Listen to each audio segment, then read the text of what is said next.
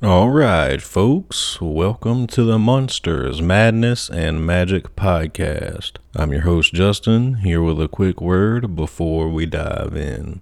Now, in this episode, I chat with musician Don Dokken about A Nightmare on Elm Street 3, his new album, Heaven Comes Down, Life on the Road, Robert Englund, and more. As always, thank you for listening out there. And if you'd like to help the show grow, please leave us a review wherever you're listening to the podcast. Also, if you're interested in a video, I have recently begun posting the videos to YouTube. So if you're interested, you can find us on there at Monsters, Madness, and Magic. There's also a link in the description. Anyway, without further ado, here you go.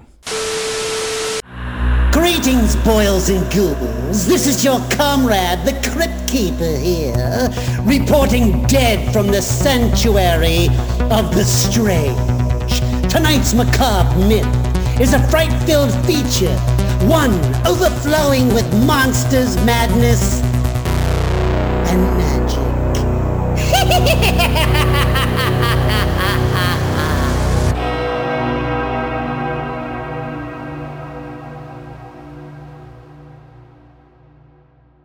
Take us back in time, Don. You're a youngster. Are you a book reader, fort builder, troublemaker, or all of the above?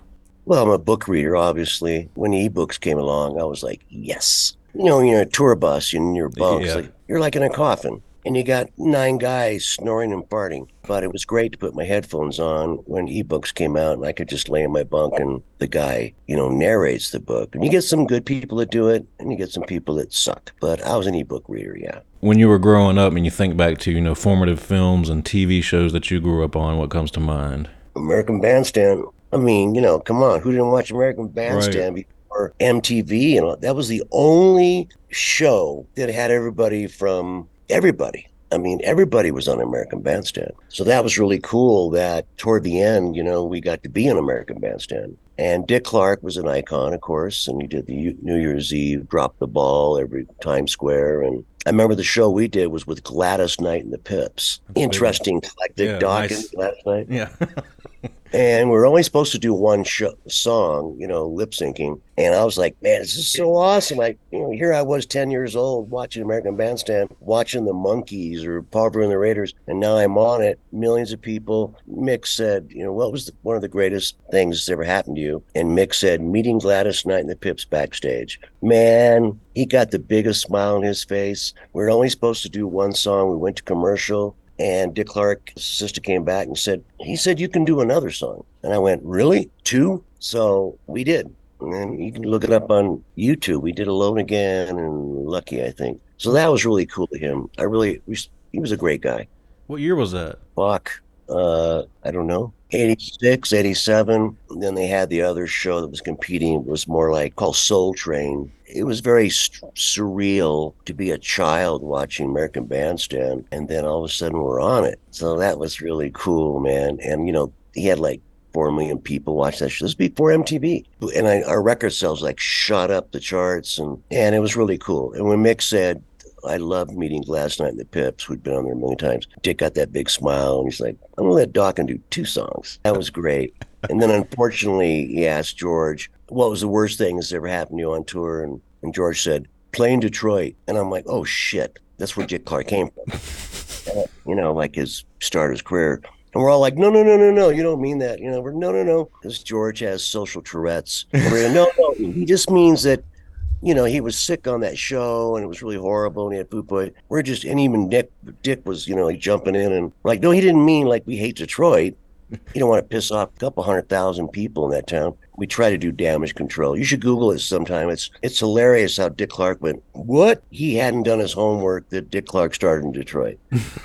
so, and he's telling, what's the worst that can happen to you? playing Detroit. I was like, oh shit. But that was George. So, Don, what about your parents? Were either of them musically inclined? Is that where you think you got it from? The interest? Yeah, but I mean, my father was a jazz musician, trombone and a singer. He did the classics like the 40s music, like Benny Goodman and can't remember the other guy's name right now, Glenn Miller, you know, jazz, classic. He had an orchestra, the Jerry Dokken Orchestra, for till he played till he was 80. And then he, I went to see him a couple times just for fun, and he'd have to sit down on a stool because he was getting old. It was funny. He said a couple people, some couple times, people showed up at his show and said, "I thought Dokken was playing." Because they said Jerry Dokken. They they went to the show anyway. There's all these like 75 year old people, you know, dancing to Glenn Miller. That was kind of hilarious. I actually played with my father, played an army base when I was like 12. It was probably one of the first shows I ever did. But all the officers were having, you know, a dance at the base and they had a lot of kids and they wanted some rock and roll. And my dad took me out there and bring your guitar and you can play a couple rock songs for their kids. So I did. One of the first shows I ever did, I was probably 12 or 13. That was kind of cool.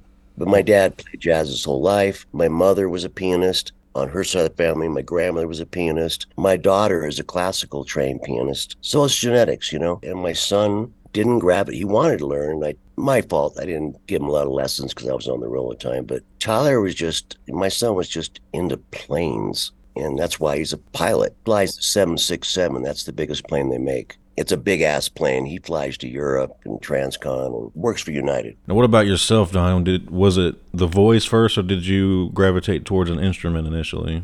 Well, I first played drums. I first played drums. What grade was that? Fifth, sixth grade. The first show I said, I guess I could say I ever played was uh, at the end of the year in my sixth grade, I think the, everybody had to do a project, and the teacher said, "You, if you want to." You know, I had a guy I play guitar with, and a guy I played drums, and we played in the classroom. And for the last day of the year, and I played Gloria and Louie Louie. That's about all I knew, you know, because anybody can learn Louie Louie in two seconds. Da da da da da da da da.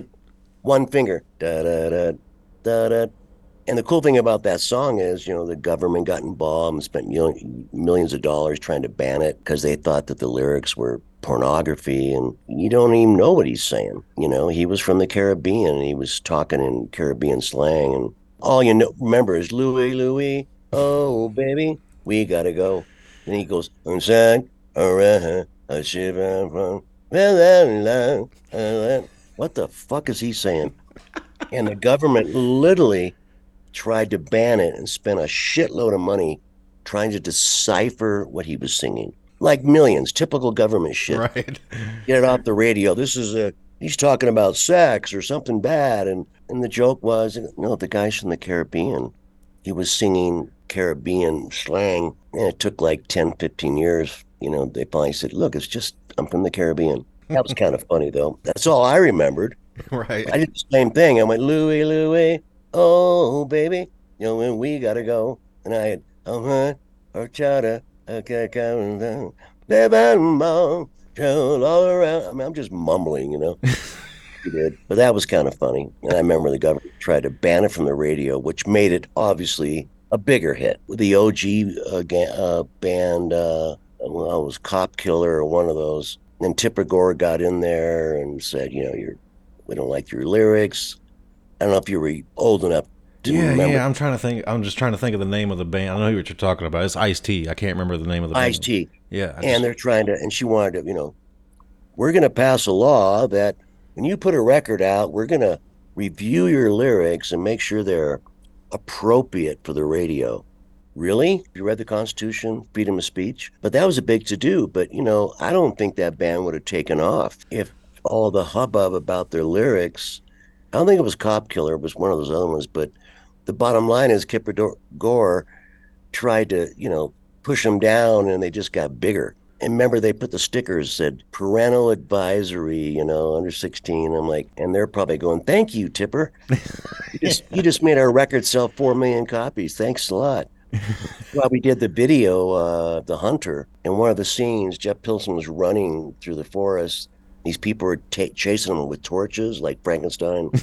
and they sh- cut, and he's in a cage, and, and the cage on the side said PMRC, parental something, da da da. But that stupid, she was such, she was like white bread on toast. Yeah. And she really thought she could, because her husband, who he was, oh, I'll just get my husband to pass a law that all musicians you know, have to be, you know, censored. And thank God, Dee Snider, you know. Yeah, I was about to say that's around the same time as the whole Twisted Sister situation. Yep. And Dee went there and they're thinking, you know, we're going to tear him apart. But Dee is a smart guy and he talked very eloquently and he said look you know i write what i write and i don't think about the government censoring my lyrics you know dee went to congress and put the kibosh on that and god bless him for that but strange times in that late 80s when the government's well, i'm going to send my Dokken record back to the attack and you got to send us all your lyrics to tipper and and her five milf girlfriends you know multimillionaires that have senators and congressmen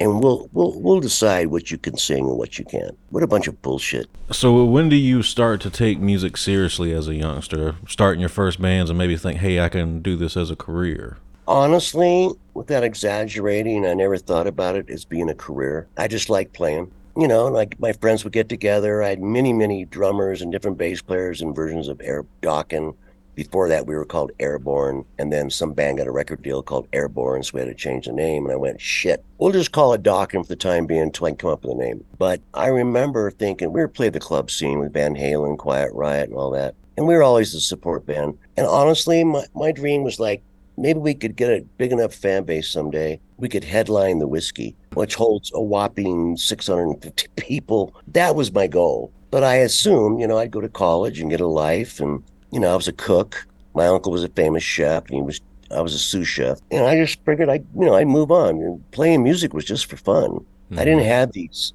grandiose visions of me being a rock star. I, I, did. I really didn't. You know, I was just grateful. I just love playing because when you're on stage, it's a spiritual rush. I always say, if I ever write a book, it'll say "famous by luck," you know, or "famous by accident." Right time, right place, right person. But I didn't have that drive that most of my peers did to we're going to make it and we're going to be famous. We'll be the Rolling Stones. And I didn't have that. I was just happy to go out on the weekends, had a job, work nine to five, and we go out and play the whiskey or the Starwood or Troubadour. And we were just happy to play. This is something I like to ask everybody, Don, before we get too far away from your childhood. Uh, what scared you as a kid? Nothing. I wasn't worried about anything. When I got into high school, it got a little sketchy. So I went to Venice High. That was right when the Crips and the Bloods and V13. So this the school got segregated. There'd be the Crips over there, V13, Hispanics, and then you had the Bloods, depending if you wore a blue bandana or a red bandana. And I lived in Venice. So when I'd walk to school, it was like, wow, whopping half a mile. You know, they try to jump you and give me your lunch money. And I walk with my little brother who was like a wrestler. He was buffed. My little brother, he was like in eighth grade. And he goes, screw you. I'm not giving you my lunch money. And we get in fights. And they were chicken shit. You know, it was always three against one or two. I finally had enough, you know, and that's, it was interesting that right in the corner of Venice High School, they opened up a Taekwondo studio. So I started taking Taekwondo. And I studied for 20 years, Taekwondo. I'm done, you know, you're not taking my shit. Now I drive by that high school. It's surrounded by chain link fence and I thought, what a shame. When I went in high school, you could walk on campus, walk off. But, you know, I got it. They didn't know if you were a gangbanger or a student. They surrounded the school like a prison with chain link. So different times, man, different times. When did you first meet George? Well, I didn't know him. I just knew that he had a really good band called The Boys. While Mick was in the band, and they had a singer that kind of looked like David Lee, long blonde hair and gregarious, and I could see that George was a shredder. And the next year, Van Halen got signed and everything took off. And all these bands from the Midwest were coming to Hollywood thinking they'll get a record deal. Didn't happen. Nobody got a record deal because the new wave thing came. It was Blondie and Devo and New York punk. And all of a sudden, they weren't booking rock bands anymore. Everybody talks about the whiskey, the whiskey, the whiskey, and the troubadour. I go, dude, there was like 15 clubs in LA. You could drive to the Valley and play the Rock Corporation. You could go over here and play Westwood. You know, there was tons of clubs. You could actually pay your rent if you just kept playing different clubs every weekend. I remember seeing Lynch and the boys, and Mick was an amazing drummer. And then I met people that owned a club in Hamburg. They said, "You're playing hard rock," and which was wasn't popular right then. '78, Van Halen took off, got their record deal, came superstars, and I got an offer to go to Germany and this club owner, uh, his name uh, Michael Boyens, owned this big club in Hamburg, and he said, you should come to Germany because, you know, all the bands you like and the music you play is very popular in Europe. Saxon, Judas Priest, band that Mickey was in before Dokken Black Diamond or there's a lot of great bands that I liked. I always liked the European music. You know, nobody knew about Judas Priest or Saxon.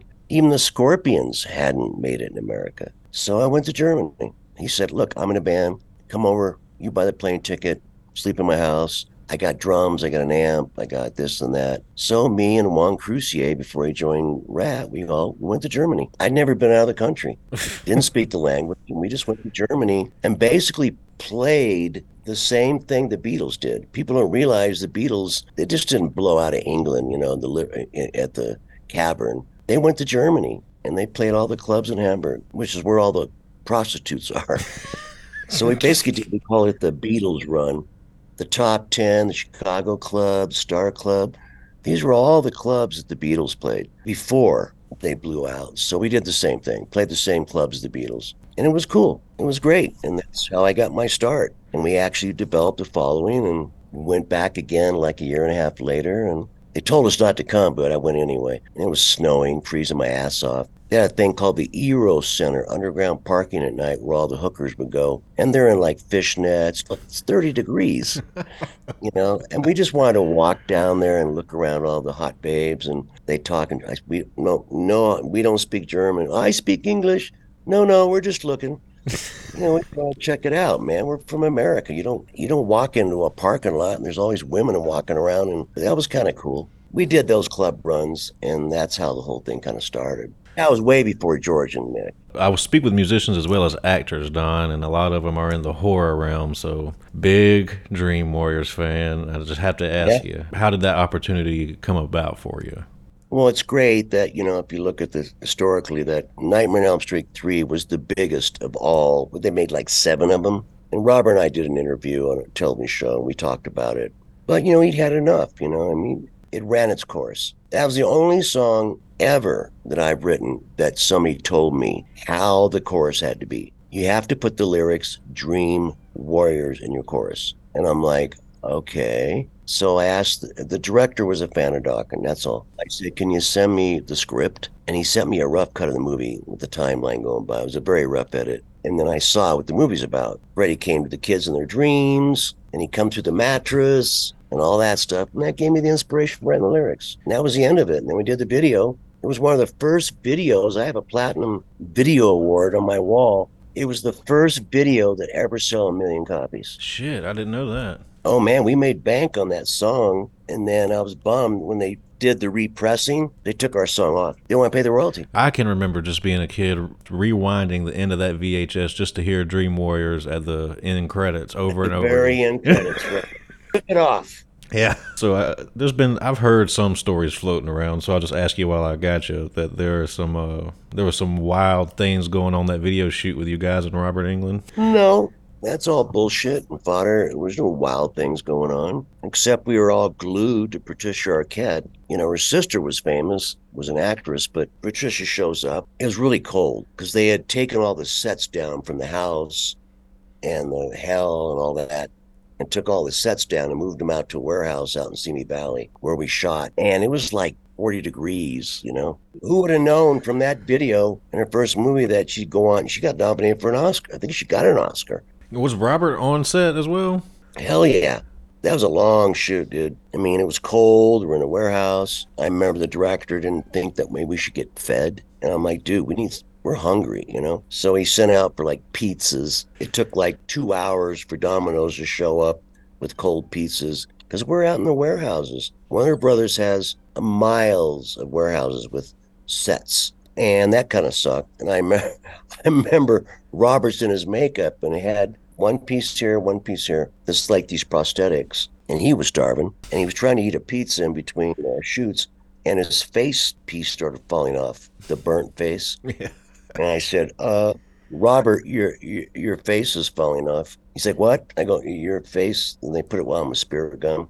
I go, just want to let you know your face is falling off because he was trying to shoot. You know? your face is falling off, and they're like, he's like, oh shit. So they had to go fix it, but that was a tough shoot. You know, it was a lot of fun, and it was really cold, really, really cold, and that was it. And there's this one scene where George breaks through a wall, you know, and there's Patricia, and he breaks through playing the guitar and the solo. And the carpenters screwed up, put a breakaway wall. So George started to go through the wall, you know, roll. He comes to the wall and he just kind of hits it and it. And the director goes, No, you got to really go for it, you know. And you see it in the video. He has he had to really run through the wall as hard as he could because they put freaking two by fours or one by twos in there. And he had literally crash through the wall because they screwed up.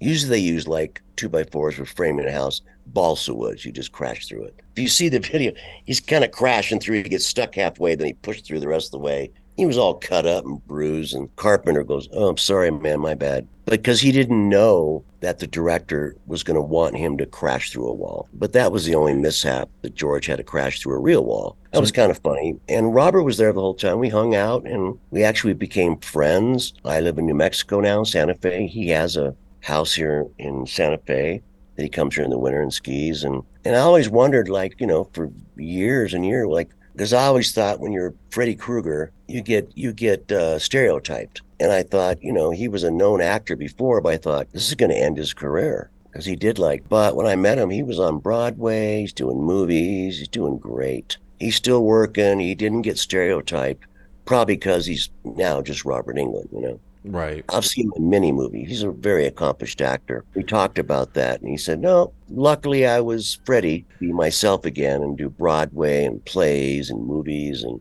30 years went forward till we did the Gibson TV interview with me and Robert. That was cool. We just talked about New Mexico and what's going on in your life, what's going on in your life. We're all getting older. He's a great guy. He's a really sweet guy. So when you got approached about it, were did were you aware of the franchise at all? Yes, I love horror movies. I mean, I, you know, when Halloween comes up, I love it when they play the original Frankenstein, the original Dracula, the second a werewolf. There was three werewolves. There's two Franken, three Frankenstein's. Dracula, the actor that played Dracula, and he turned down. You've probably seen the movie. He turned down Frankenstein because he was a real dramatic actor. Played Dracula, and he said, "I couldn't believe it that the guy that played, I can't remember his name, that played Frankenstein, didn't even talk through the whole movie. Uh, uh, he didn't have to say a word, man. Just, uh, that was his whole role. And that launched him into a famous actor. And he did a lot of Frankensteins and uh, Bela Lugosi, that was who played Dracula. He said, I passed on that, as they did in the great movie that Johnny Depp did about at the end of his career. You know, he did that stupid movie called Spaceship something number nine or something. Yeah. Like. Really, and he filmed the whole movie for like a couple thousand dollars. I can't remember what it was called. And it was sad that uh, Bela was a heroin addict and he went out there. Everybody knows the story. It's Johnny Depp did the movie. And he loved Bela and but then he died. And then so you see the end of the movie, the guy that played it was always covered up with a cape on his face, you know, walking through the graveyard. It wasn't Bela Lugosi because he'd passed away. And that's a great movie. And Johnny Depp did it. It was a really great movie. It was sad to see how Bela lived in a little house in the valley and his career was over. He always said I should have taken the Frankenstein role. So Don, while I got you, let's uh talk about the new album that you got coming out on the 27th. Heaven comes. Good idea. Down. Gypsy's out now on YouTube, which is an animated video of the song Gypsy. I don't know if you've seen it. Yeah, I have. You know, I knew this was my last record, so I wanted everything to be over the top. And it took us two years to write it. And then I had my surgery, which is common knowledge on the internet that my right arm is, as you can see, is paralyzed. I have a really horrible looking hand. The whole arm's paralyzed. Fucking doctor. I can't play guitar. I can't play bass. I can't play piano anymore. So I can't make music. So I said, guys, thank God I'd written 30 songs before that. And we had all this music in my catalog, and we just kind of picked the best and made Heaven Comes Down. I will stick to my guns that we got lightning in a bottle. Oh, dude, obviously, you know, every actor, every musician, new album, new movie, it's the best, it's the greatest, blah, blah, blah, even if it's shit. But the truth is, it's a great album. Right. Every song on Heaven Comes Down is good. You know, we wrote 25 songs, recorded 14 of the best, and the label said they only wanted 10. And I said, well, that makes no sense. Metallica did Load and Reload. They had 15 songs, but the label didn't want any more than 10.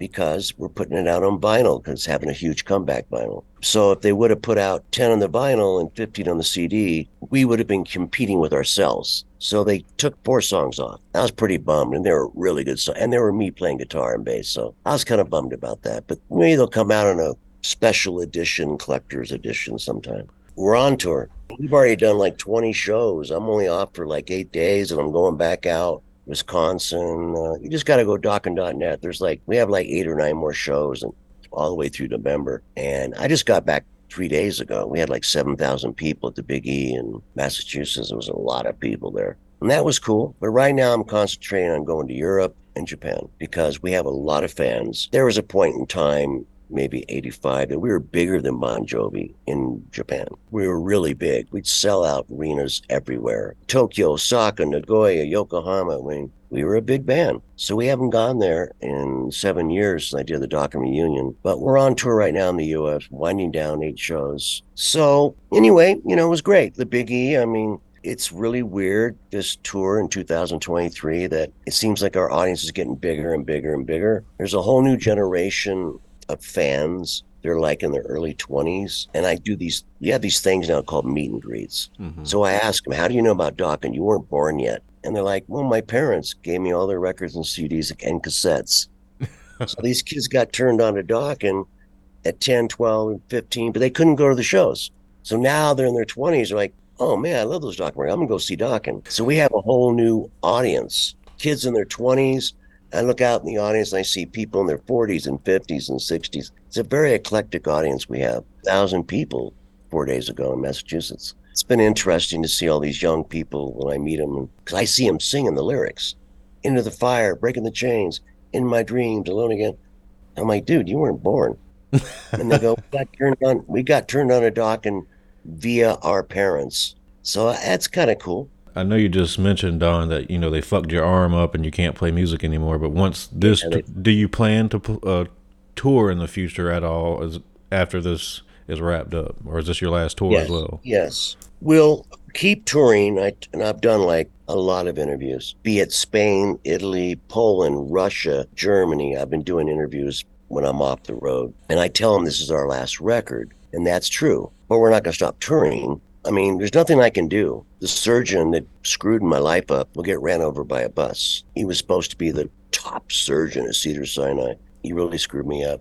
My whole arm. It took a year for me to be able to, raise my hand above my head. A year, but you can see it's just skin and bone, and he just severed. Like, I'm not talking about a nerve, I'm talking about thousands. So I was depressed, obviously. Came home, I was in a walker you know, I'm in a cane and yeah, it sucked, man. But the bottom line is I would love to keep going as Dokken, but I can't write any more songs. I'm screwed. I took my Steinway piano and shipped it to Los Angeles because my daughter is a concert trained pianist. She was happy to get that. I don't know how I can write another record. I was talking to John Lem the other day. I said, You want, if this album is successful, you want to do another one? And he said, I don't know if I have it in me. I'm the writer, I'm the singer, just like I was in Dokken. You know, I'm not throwing my old guys under the bus, but I was the main writer. Right. I wrote the hits in my dreams, and it's not love, and alone again, and Hunter.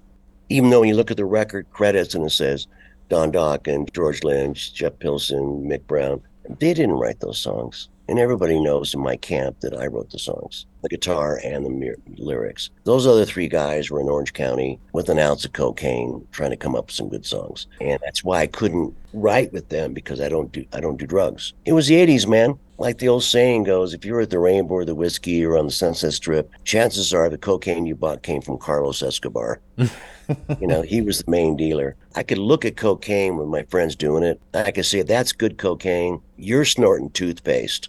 you know, I'm like, why is that Coke all gooey and looks weird? I'd take my finger and I'd lick it and go, that's not Coke. You sure that's Coke? Because I tried Coke. I tried Coke and like when I was 21, 22. Take a little on your tongue and your whole face would go numb, you know? The cool thing about Coke was, if I say anything cool about it, is you could have sex for hours and go to bed and go to sleep. Real pure cocaine, you were making a love to your old lady and just going for it. But then again, I was young and you could go to sleep. Fast forward and we get famous and everybody's all amped and sweating. And I'm like, I don't know if that's cocaine, man. It's probably, because they start putting meth in it and crystal meth Oh and shit. shit. I'm like, dude, that's not the real deal, man. I, I saw the real deal, the real stuff, like the dentist do. Right. Put it in your tongue, and whole face goes numb. so those days are gone, and now cocaine is passe. The new drug of choice is fentanyl. Yeah, fentanyl. Yeah. We got a big problem in New Mexico because it's going over the border, and I think it's we're averaging about 150 deaths a day right now in New Mexico because they have those presses and they make the pills, and it Mhm. looks like it's pharmaceutical, and it says 10 milligrams, which you can handle, but it could be 150 milligrams. They're making it in trailers, so people take a pill or smoke it and they die. The patches are a problem too because people cut them open and they're supposed to be delayed release and then they get it all at once and instantly die. Yep. I met people like that. I got kind of hooked on patches when I had some back problems, and these girls in the rehab said, "Yeah, we take the patches and we just cut them and just squeeze all the stuff into our mouth all Ooh. at once." So you're getting like a three-day patch all at once. Holy Not shit! good. No, the fentanyl patches, like everybody, if you're a addicted person, you abuse it. You know, Yeah. I'm on the road, and I I, I recognize people that are jacked up, and it's very sad. You know, it's a crisis in America, and you know the government's like fentanyl's a crisis, blah blah blah. What are you doing about it? Jack shit. Well, Don, I'm not gonna keep you too much longer here. Let you go get your car, but uh, yeah, we yeah we got uh, we got off track. I don't think I'll be picking up my Maserati days. Well, just to wrap up here, I like this is another question I like to ask everybody. Have you ever had an experience you'd consider supernatural or paranormal? supernatural or paranormal? No, I don't think so. I remember I dropped acid when I was 14 for the first time. I lived in Lake Tahoe, and I felt guilty afterwards. My brother was like 17 months younger than me, Rick, and I slipped him a hit of acid. But that's when acid was acid. You know, we're talking about the Woodstock days, and San Francisco was only two hours away from Lake Tahoe. And I took a horde. Everybody knows the name Orange Sunshine. So I took some Orange Sunshine, gave some to him, and we went down to the beach, this beautiful, huge lake in Lake Tahoe. And you know, living up there in those days was like being Opie. You know, it was like really. I'm like, where, where's the sheriff? You know, we didn't have gangs and drugs, and everybody's just a pot. You know, and acid. It was 19, whatever it was. I can't remember, 66, seven. And we took acid, and we just sat on the beach for about four hours, and it was pure. Talk about supernatural. I wouldn't say supernatural, but I'd say it was more of a spiritual Mm. Experience. Yeah. Looking out over water. Of course, you can remember you do your hand, you get the traces, you know, all that shit, and all the colors. You know, red was real red, and blue was real blue, and everything was all expounded. You know, and I think it's a shame the government took made LSD a Schedule One drug and made it illegal. I mean, it helped so many people, thousands and thousands of people coming back from Vietnam with PTSD and schizophrenia and depression suicidal. They did thousands of studies that LSD helped people quit drinking Yeah. and quit doing this, and they weren't suicidal. It was a good drug. That's my opinion. I'll stick to it. And you do it in a setting where the problem with the people freaking out and going nuts because it was cut with something. It wasn't just LSD. It was like speed or some other shit in it. Pure LSD 25. I still stick to it. If you watch Vice TV, there's a whole show on these old men now that were professors and said LSD was a great drug for helping people with suicidal tendencies, drug addiction, alcoholism. You know, it had its properties, but you got these old geezers in Congress. Look, marijuana in 40 states is still considered deadly. Yeah. I've never heard anybody dying on pot. Me neither. Yeah, I mean, come on. You're going to die on smoking a joint? It'd be a way, a hell of a way to go. yeah, but go look at the Congress. These guys are 80. They're senile. They can't even talk. Like that senator last week, and he was talking, and he just stopped. He was just staring at the camera, like, well, unfortunately, our president's kind of heading there. I mean, we're not, you're not stupid. I'm not stupid. You just watch him. I mean, if you want to do a new series of the Crypt Keeper, you can put Biden in there. Well, Don, I'm about to let you go, man. Just to put a bow here, just what's on the horizon for you? What can you tell folks that's coming up? I'm just going on the tour. I'm leaving again in about a week and a half, going back out, wrap up the last eight shows. And then we thought for shits and giggles, we'd end our tour at the Whisky. You know, it's too small for us. That's where I started with playing with Van Halen, Quiet Riot. I mean, that's where I got my start. It's fitting. And I said I'd never play there again. It's just too small. We're going to end our tour in LA where I started, you know, in 1976. I was 22 or 3, don't remember. I was young and I had this dream. You talk about what you want to do. And I had this dream. I tell the guys, someday we're going to headline the Whisky and sell it out.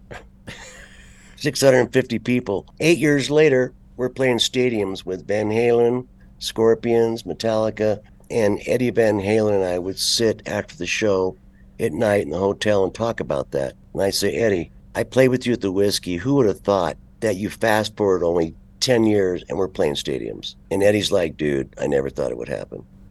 so Eddie and I would just sit there and talk about how in the hell do we get from there to sold out 120,000 people. I mean, I went there in those days and saw Metallica playing the Troubadour for 400 people. And I remember my manager, Cliff Burnstein, he was also there.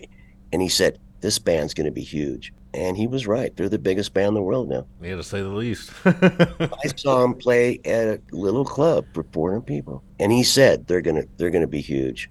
And when I saw Metallica, they actually opened for us. And I called my manager and I said, I know we might be more famous right now and we're making twice their money. Could you could put them on after us? you know, no, I, I, said, I go, can you put them on? You're the man. Can you put Metallica on after us? How do I compete when they end their show with Kill 'Em All or all those songs? And then we, we come on stage and we're doing In My Dreams or something, or It's Not Love. I mean, we look like the Monkees, you know?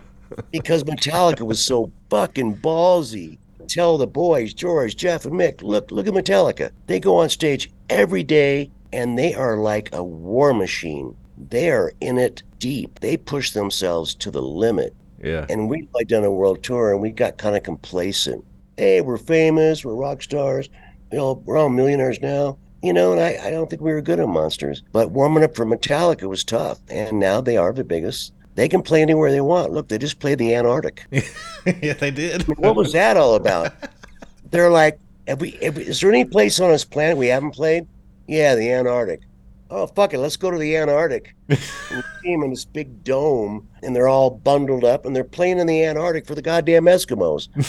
I thought, how cool is that? That's that they cool. said we want to play every place in the planet. And, and they're all billionaires and they've sold hundreds of millions of records. So we were on that path, you know, to becoming superstars. But at the end of Monsters of Rock, you know, with the drugs and the fighting and me and George arguing, we failed. And that and the rest is history. I'm oh. grateful at my age to still be out there kicking ass for six and seven thousand people. I was talking to Robert Halford about that, and he's like, "Isn't this great? You know, that we can still go out and play for thousands of people after 50 years." I'm like, "Dude, I am totally grateful. I have no complaints, and God bless the Dokken fans. How old are you now, Don? 70? 60? 70. So like, Just turned, uh, June 29th, two months ago, I turned 70. And I told the band I'm retiring at 70, especially because what happened to my arm and all that. But, you know, I miss, I like to play. I want to sing. It's a rush. We have our standard line about touring it's 22 hours of hell for two hours of glory. Mm. Airplane stuck in Dallas for five hours, planes cancel, you're stuck overnight. It's a pain in the ass. The days of tour buses, I loved that. You walk off stage, go to the bus, get in my bunk, put in my buds, and I used to like uh, ebooks because I have to read it. Yeah. Just put my earphone and just the guy would narrate the book, and those were great days. I tell the driver, "Wake me up when we're in the next city." I loved it. But now you got to fly everywhere and you, you spend your whole life. I spend more time in the airport than anywhere, and I hate it. John texted me just this morning. He said, dude, took him 14 hours to get home. Two aborted landings, weather, you know what's on the news hurricanes, storms, floods. I don't know where you're at, but the East Coast is getting their ass kicked. Yeah, I'm, in, I'm in South Carolina. Oh, shit. Mm-hmm. Carolina got hammered, man. Yeah. Hammered. See the cars floating down the street. I'm like, holy shit, this is something I should write a lyric about. yeah. That's kind of what we did. The album's called Heaven Comes Down because the world's going to hell in a handbasket bus. It's going to hell. What the hell happened? So the whole world's changed. I'm glad I lived in the 70s and 80s. You're young. You got a long life ahead of you. I tell my kids I don't welcome you guys to the future. So this is our last record. All the songs are stories. I didn't write any songs about love found, love lost, all my typical writing style. it is what it is. It's a great record, and but you know we can tour until I fall down. Just Look at the Stones; they just put out that cool new video, where they're jumping off the billboard. Dude, they're in their 80s, Yeah, still rocking it. and the Stones are still kicking ass. Right. They've only lost one. They've only lost Charlie, passed away. I think the bass player did too. But I know that Charlie died, Watts. But they're still touring. It ain't about money. It ain't about fame. You they, know, they Mick don't need either one of those. No, Mick Jagger's a superstar. You don't need shit. He's canceled in England, and I know why he does it because he's because he loves to be on stage and feel that spiritual rush of all those people with their fists in the air singing along. I get it as a singer. It's Yes, a sir. spiritual thing. It's the forget about heroin, fentanyl, cocaine. To be on stage, all those people sending all that energy toward you, it's the biggest high on the planet. There's nothing better. I can imagine. Well, Don, I'm about to let you get out of here, man. I kind of kept you over Right? here. It's okay. All right, that man. means I can go pull some weeds. Yeah. All right, Don, you take it easy, man. It's been great talking Take to care, you. Take care, boss. Good luck with your career. All right, thank you, sir. Bye bye. All right, folks. That's a wrap. I hope you enjoyed that chat with Don. As always, thanks for listening, and we'll see you back next time. Monsters, madness, and magic.